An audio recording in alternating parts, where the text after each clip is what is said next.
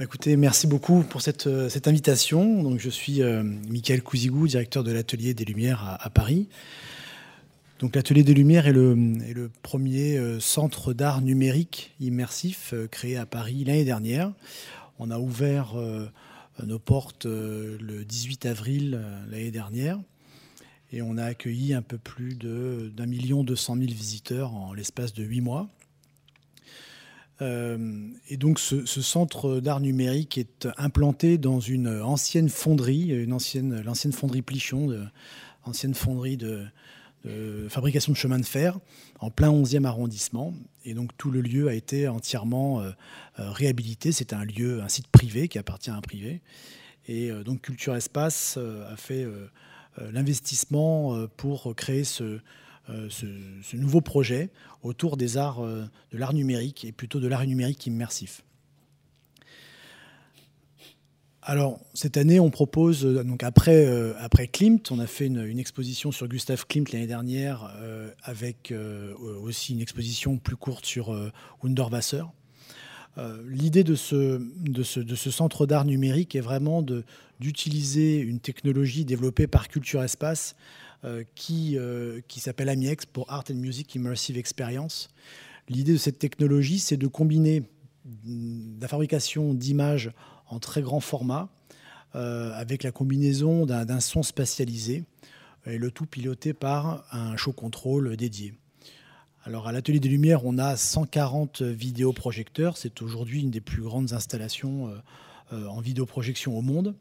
Il y a 50 sound speakers et euh, ce qui représente, pour ceux qui connaissent un peu les formats, les, formats de projection, environ 300 millions de pixels à l'intérieur de, l'Atelier des Lumières. Donc pour ça, il faut vraiment des machines très importantes pour, pour pouvoir proposer ce type d'expérience. Alors les deux axes principaux de l'atelier des Lumières, euh, évidemment, c'est de proposer ces, expositions euh, numériques qui sont réalisées d'après des grands courants artistiques euh, ou de grands noms de l'histoire de l'art. Ces, expositions sont réalisées par Gianfranco Iannuzzi, qui est un artiste numérique, un réalisateur qui euh, utilise euh, cette technologie depuis une quarantaine d'années. Euh, il a commencé tout d'abord avec des, formats diapos, et puis quand les vidéoprojecteurs sont arrivés, donc les fameux Barco, il est passé à la vidéo, et puis aujourd'hui on est plutôt sur des, alors toujours sur la marque Barco, mais on est plutôt sur des vidéoprojecteurs en laser LED. Ça veut dire qu'il n'y a plus d'ampoule à l'intérieur des, appareils, et ce qui permet d'avoir une définition beaucoup plus fine de l'image. Donc l'enjeu de ces, euh, de ces expositions, c'est vraiment de, présenter au grand public euh, une interprétation d'un courant artistique ou, euh, on va dire une interprétation de l'œuvre de, d'un artiste. Donc c'est ce qu'on a fait l'année dernière avec Gustave Klimt. En ça, c'est vraiment une proposition artistique faite par Gianfranco Iannuzzi. On n'est pas dans un diaporama, on n'est pas, on n'est pas là pour se substituer aux institutions, euh, euh, aux institutions culturelles ou aux, musées euh, dits classiques. On est là pour proposer quelque chose de complètement finalement différent, avec une vraie, je dirais, une vraie, une véritable optique culturelle derrière, mais beaucoup plus liée à, comment dirais-je, à la, à la notion d'émotion. De, et effectivement, on est moins sur le terrain pédagogique, scientifique, didactique. Euh, on essaye de, faire entrer le public dans, un, moment de contemplation, simplement euh, autour de, 50 minutes d'immersion dans, des œuvres d'art.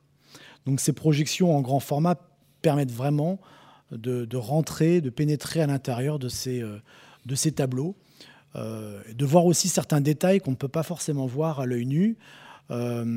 et et de pouvoir aussi rassembler euh, de nombreux euh, tableaux qui sont parfois euh, tous disséminés dans le, dans le monde entier. et par exemple pour Gustave Klimt, qui a peint un peu plus de 250 tableaux, pour réaliser l'exposition, on a, on a utilisé les 250 images de ces tableaux, plus d'autres évidemment images de, d'Egon Schiele pour mettre en parallèle les deux artistes. Mais l'idée, c'était vraiment de pouvoir rassembler l'ensemble de ces tableaux. La difficulté de l'exercice, c'est effectivement de de représenter des tableaux, donc de la peinture, en numérique, sans dénaturer les, œuvres. donc on s'attache évidemment à, faire ce travail d'une manière très, très chirurgicale et respectueuse de, des œuvres originales. et, pour Picasso, par exemple, que l'on a présenté au, au, Beau de Provence, on a effectivement travaillé avec les ayants droit. Euh, ils étaient particulièrement vigilants à ce que les formats soient respectés ou que certaines teintes soient respectées. Et c'est vraiment la difficulté que l'on a dans ces technologies-là, c'est de vraiment respecter euh, euh, les couleurs, respecter l'ensemble des, œuvres sans trop les dénaturer. L'idée, c'est quand même aussi de créer une certaine animation. Alors, on ne fait pas forcément trop de, on ne va pas détourer ou, couper dans les, euh, dans, les, œuvres, on va plutôt créer des travelling très doux, euh, on, va, créer des zooms qui vont permettre au public de vraiment rentrer à l'intérieur des, euh, œuvres. L'année prochaine, on a un projet avec les archives Yves Klein. On va, proposer une, expérience immersive autour de, l'œuvre d'Yves Klein. Et le challenge sera justement de, restituer le fameux IKB euh, avec le bon Pantone euh, en vidéoprojection, ce qui ne s'est encore jamais fait. Tout en sachant qu'Yves Klein avait eu un projet de, de, faire des projections dans les années, dans les années 50 euh, notamment sur l'obélisque de la Concorde, qu'il voulait, euh, voulait projeter en bleu. Donc c'était aussi un artiste qui était assez, euh, assez visionnaire et, il voyait bien l'ensemble du patrimoine peint, peint en bleu. Et le deuxième axe que l'on, que l'on développe, et c'est celui sur lequel je m'attarderai, c'est vraiment la création contemporaine pour euh, montrer aussi au grand public ce qu'est l'art numérique aujourd'hui, même si c'est un, art qui est déjà bien connu du grand public, euh, et, plus particulièrement l'art immersif. On, travaille avec des, studios de création français ou étrangers. Et il y a un véritable courant euh, international autour de, de, cette nouvelle expression artistique qui se développe de plus en plus évidemment, on connaît bien Miguel Chevalier, qui a été un des grands précurseurs français euh, dans, les domaines de, l'art numérique et qui reste euh, une figure de proue de, ce courant artistique. Mais aujourd'hui, on a de nombreux, euh, studios et on est assez étonné par, par la jeunesse de, ces artistes qui ont tous entre 20 et 25 ans. Qui sortent tous de la culture du jeu vidéo ou, et du cinéma évidemment, et euh, qui travaillent un peu tous dans leur coin pour créer des œuvres, euh, des œuvres numériques totales. Et, euh, et on a évidemment travaillé avec, avec des studios dont je vous parlerai, comme Uch, qui est un, studio turc. Il y a une véritable école de l'art numérique en Turquie qui est assez, assez intéressante. Donc ça, c'était sur donc des projections sur Underwasser, donc ce qui permet vraiment de montrer la, comment l'échelle à l'intérieur de, euh, de l'atelier des Lumières. Là, on était sur une évocation de l'arbre de vie euh, de Gustav Klimt qui, euh, qui grandissait dans, dans, l'animation. la difficulté, c'est évidemment les surfaces qui sont quand même très grandes. c'est de pouvoir, de pouvoir vraiment euh, envelopper l'ensemble du site euh, avec, avec euh, ces, images. Alors j'ai fait, je vous ai montré, je vais vous montrer rapidement aussi un projet que l'on est en train de développer et qui va ouvrir l'année prochaine, qui va s'appeler les bassins de lumière à Bordeaux. la ville de Bordeaux nous a confié la, gestion de l'ancienne base sous-marine de Bordeaux, qui fait un peu plus de 10 000 mètres carrés, donc cinq fois la taille de, de l'atelier des Lumières. Donc dans ce site, euh, on va pouvoir euh, effectivement projeter aussi ces, euh, expositions. Et ce qui est intéressant, c'est qu'on va pouvoir jouer avec les bassins, avec, avec la réflexion dans l'eau. Et ce site va être assez extraordinaire parce que ce sera le, plus grand site dédié à, à l'art immersif. On a ouvert un autre site à, à Jeju, sur l'île de Jeju, en Corée du, en Corée du Sud. C'est un site qui était un ancien bunker de la guerre de Corée et qui a été aussi entièrement réhabilité euh, pour créer ce type d'expérience-là. Aujourd'hui, il y a d'autres euh, centres d'art numérique qui existent. Euh, je pense notamment à l'Artec House à Washington, mais qui est, beaucoup plus axé sur la création contemporaine et l'interactivité.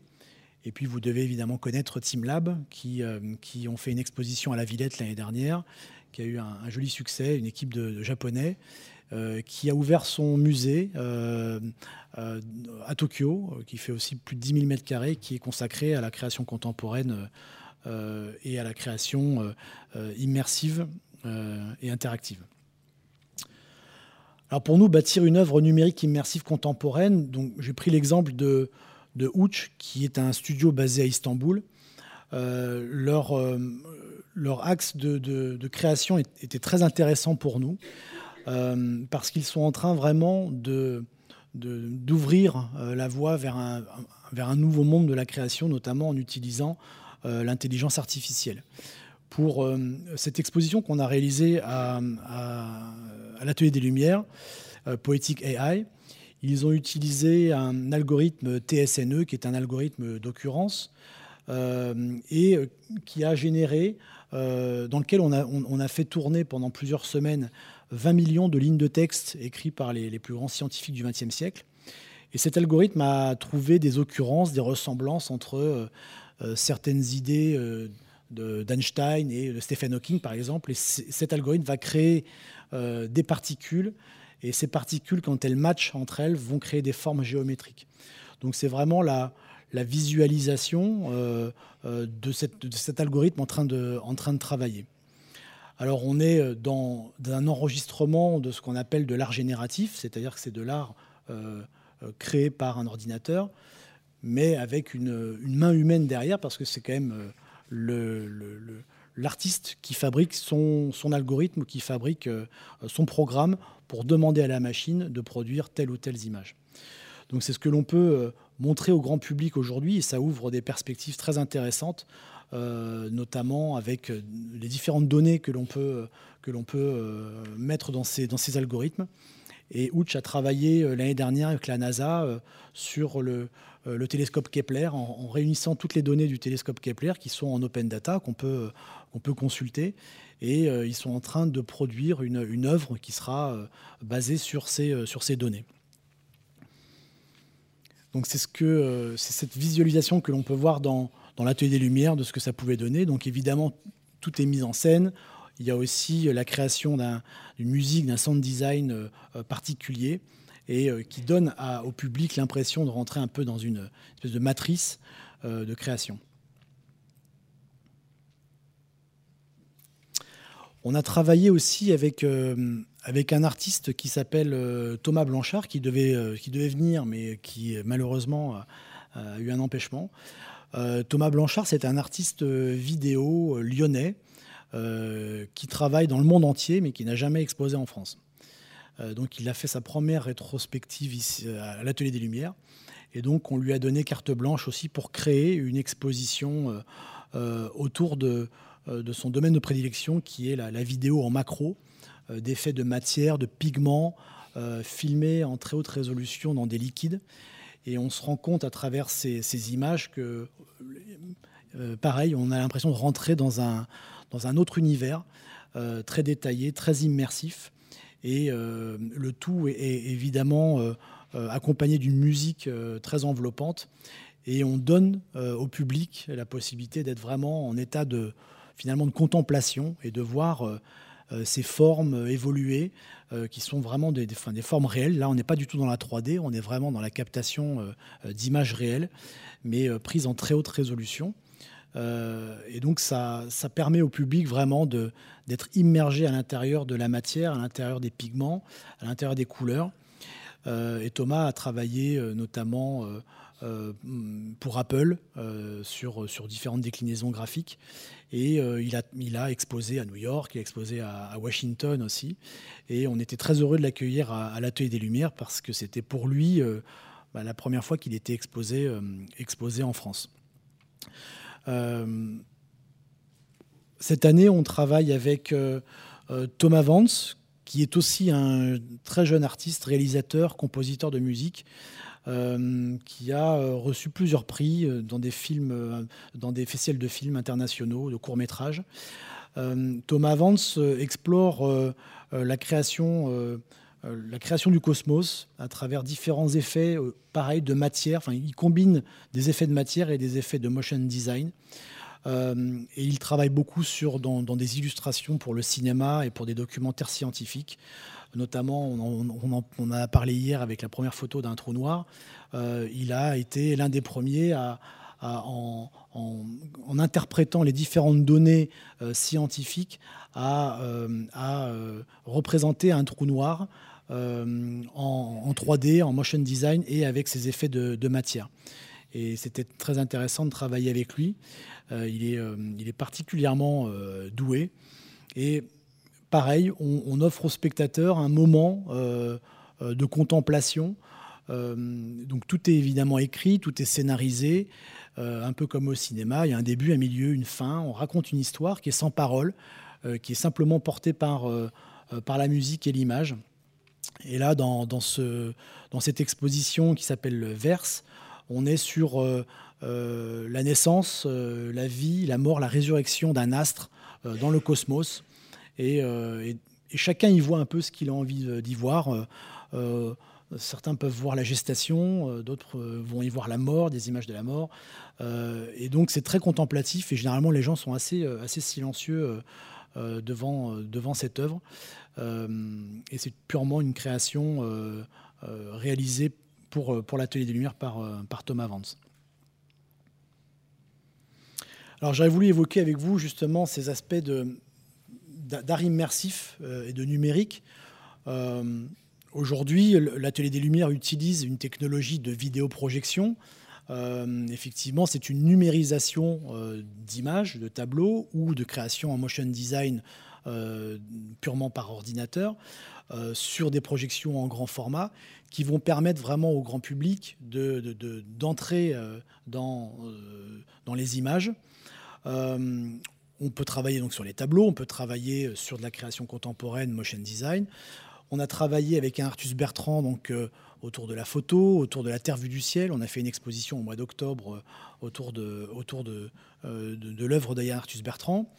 On est en train de travailler avec Jacques Perrin autour d'une réinterprétation de son film Océan qui sera réalisé en version immersive.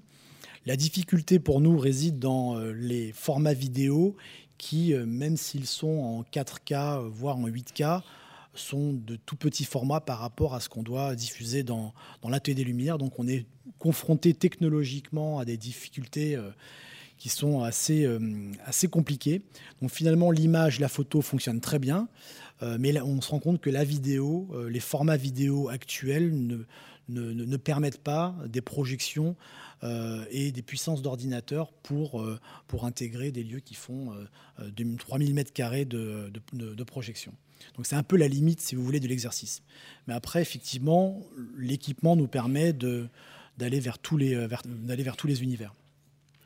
Alors pour en revenir aux arts immersifs, il y a effectivement des courants qui sont vraiment aujourd'hui euh, assez, assez prédominant dans, la création numérique. On parlait tout à l'heure effectivement de la création VR. Euh, on a des artistes euh, dont je vous inviterai à voir Tilbrush Artists in Residence, donc, qui utilisent des techniques de, euh, avec des casques de VR pour peindre, c'est-à-dire qu'ils ont, euh, les artistes sont de très bons dessinateurs, très bons, très bons peintres, mais ils ont euh, le casque de VR et ils utilisent des manettes pour peindre en, 3D, ce qui permet aux spectateurs de, voir certaines peintures avec du volume. Donc on est à la limite entre, entre la peinture et la sculpture, donc c'est de la sculpture numérique. Et ça permet d'ouvrir aussi des champs de création très impressionnants. Euh, qui, sont adaptés pour l'instant à un petit nombre de publics. La difficulté de la VR, c'est ce qu'on a dit tout à l'heure euh, aussi pour le Quai Branly. Euh, c'est une expérience qui est assez solitaire. On a, on a la, problématique de la gestion avec beaucoup de public, du grand public. Effectivement, il y a cet effet un peu d'enfermement. Euh, qui euh, ne permet pas la communion avec d'autres, euh, avec un, public plus large, comme on peut l'avoir avec à l'atelier des Lumières, où finalement les gens sont 300, 400 à regarder le même, la, même expo. Certains vont déambuler, d'autres vont s'allonger, des enfants vont jouer. Finalement, on ne guide pas les gens pour les amener à, découvrir l'exposition de telle ou telle manière. Il n'y a pas de médiation. L'idée, c'est que les gens puissent découvrir en totale liberté et puissent réagir finalement à, l'aune de leur, euh, leur, propre culture ou de leur âge. Et alors la création VR, euh, effectivement, même si technologiquement, il y a énormément de choses qui vont se produire et qui, intéressent notamment l'industrie du cinéma, qui intéressent aussi les arts numériques, Aujourd'hui, euh, ça reste un outil qui est assez euh, difficile euh, en termes de, diffusion, diffusion grand public. en tout cas, la technologie, la technologie est là. Et puis dans les arts immersifs, il y a le spectacle vivant qui reste aussi, qui, est un courant qui, qui, commence vraiment à, poindre d'une manière assez, assez importante. on a le théâtre immersif donc avec notamment une compagnie française qui s'appelle Madame Lupin. Euh, vous devez peut-être connaître Le Secret, euh, qui est un, lieu avec une pièce dans, Paris. Et puis effectivement l'expérience de Sleep No More à New York, où en fait là c'est tout un hôtel euh, qui est une salle de théâtre géante, où en fait les spectateurs déambulent de pièce en pièce et sont au cœur même de, de, la pièce de théâtre. Et certains font même partie de la pièce de théâtre. Euh, et puis, euh, on a la danse. On va certainement travailler à Atelier Lumière avec Adrien M et Claire B, qui sont des chorégraphes euh, qui, ont, qui ont travaillé avec notamment Mourad Merzouki et qui, qui proposent un mix de, de danse avec des projections interactives, c'est-à-dire que le danseur interagit avec les particules en direct dans le décor. Et ça permet aussi de créer des mouvements, de créer des images très immersive euh, pour le public qui peut se retrouver aussi à l'intérieur de la, de, la, de la chorégraphie. Alors une artiste qui peint justement, euh, euh, c'est une artiste française, c'est Anna Zilayava, qui, qui, peint justement avec ses, outils de, Google Tiltbrush. donc on a vraiment là un concept d'art très immersif. Donc il faut imaginer que toute la, toute la forme euh, de sa, de sa peinture euh, est complètement en 3D, donc tourne autour d'elle. Euh, et quand vous mettez un casque virtuel et que vous la regardez peindre, vous voyez tout ce décor se, se, créer autour, autour d'elle. Alors je vous ai mis aussi une image de, de justement de, de No More à, New York, où en fait les spectateurs sont en totale immersion dans, ce, dans cette pièce de théâtre. Les spectateurs portent un masque, un peu comme dans le film Eyes Wide Shut, euh, et font partie du, décor. Et on a les, comédiens qui jouent au milieu des spectateurs. Et euh, il peut se passer des scènes où les spectateurs sont amenés à interagir avec, avec les, euh, comédiens. C'est un, une pièce de théâtre qui, cartonne, qui est assez onéreuse, et, mais qui, qui, qui, marche très très bien. Et puis je vous ai mis aussi donc, Adrien M et Claire B sur leur, sur leur réalisation donc de, de, chorégraphie. On a le public qui est tout autour de, de, ce cube, de cette installation. Et, et, la danseuse interagit en direct avec, avec le décor et euh, ce qui permet de créer des univers euh, euh, oniriques assez, assez incroyables. Et tout est vraiment millimétré et c'est un, effet assez, assez incroyable, vraiment magique qui se passe devant, devant les, visiteurs. Voilà, donc c'est vraiment la, recherche de, de, cette, de cette expérience immersive que l'on recherche à l'Atelier des Lumières. Et on a eu un, un petit mot euh, sur TripAdvisor euh, le 24 mars euh, d'un visiteur qui bah, résume finalement assez bien ce que l'on essaye de, faire. et lui, effectivement, il voit cette, finalement cette, cette beauté, il, voit cette immersion à l'intérieur de, l'art. ce qui est intéressant avec l'Atelier des Lumières, c'est que ça s'adresse aussi à tous les publics, notamment aux enfants, aux adolescents, et aussi aux gens qui connaissent bien les musées et qui ont envie de voir euh, autre chose. On a évidemment des critiques, c'est tout à fait euh, normal, mais euh, on a énormément de gens qui ne poussent pas forcément naturellement la porte d'un musée, qui se sentent parfois même, pourquoi pas, un peu exclus de l'offre culturelle. Et c'est un moyen pour eux de, venir découvrir un courant artistique ou de, d'appréhender l'art d'une manière différente. on est plus sur la, la sensation, l'immersivité. Et ça peut donner aussi aux enfants le, goût d'aller voir aussi les vraies œuvres, parce que l'un et l'autre ne sont pas euh, ne sont pas opposables. Et on peut vraiment euh, faire les deux expériences. Euh, et c'est ce que l'on fait avec la, Fondation Culture Espace. On a, on a des actions dans, dans, les, dans les banlieues. On a, on a invité à peu près 4000 enfants l'année dernière dans des, dans des ateliers à venir découvrir Klimt. Donc on fait des ateliers dans les centres sociaux, donc des ateliers autour de, Gustave Klimt. Donc les enfants sont amenés à peindre à, la Gustave Klimt. Et puis ensuite, ils viennent à l'Atelier Lumière voir euh, l'exposition numérique. Euh, et, donc ces enfants-là, euh, pour la plupart, n'ont jamais mis les pieds dans un musée. Et, très franchement, on a beaucoup de messages, beaucoup de dessins de ces enfants qui sont très réceptifs à, l'art numérique, parce qu'ils c'est la génération du numérique, et qui bah, vont tous garder dans leur tête un coin de Gustave Klimt. Et, c'est assez, assez, assez intéressant de voir ça. Voilà, j'ai terminé.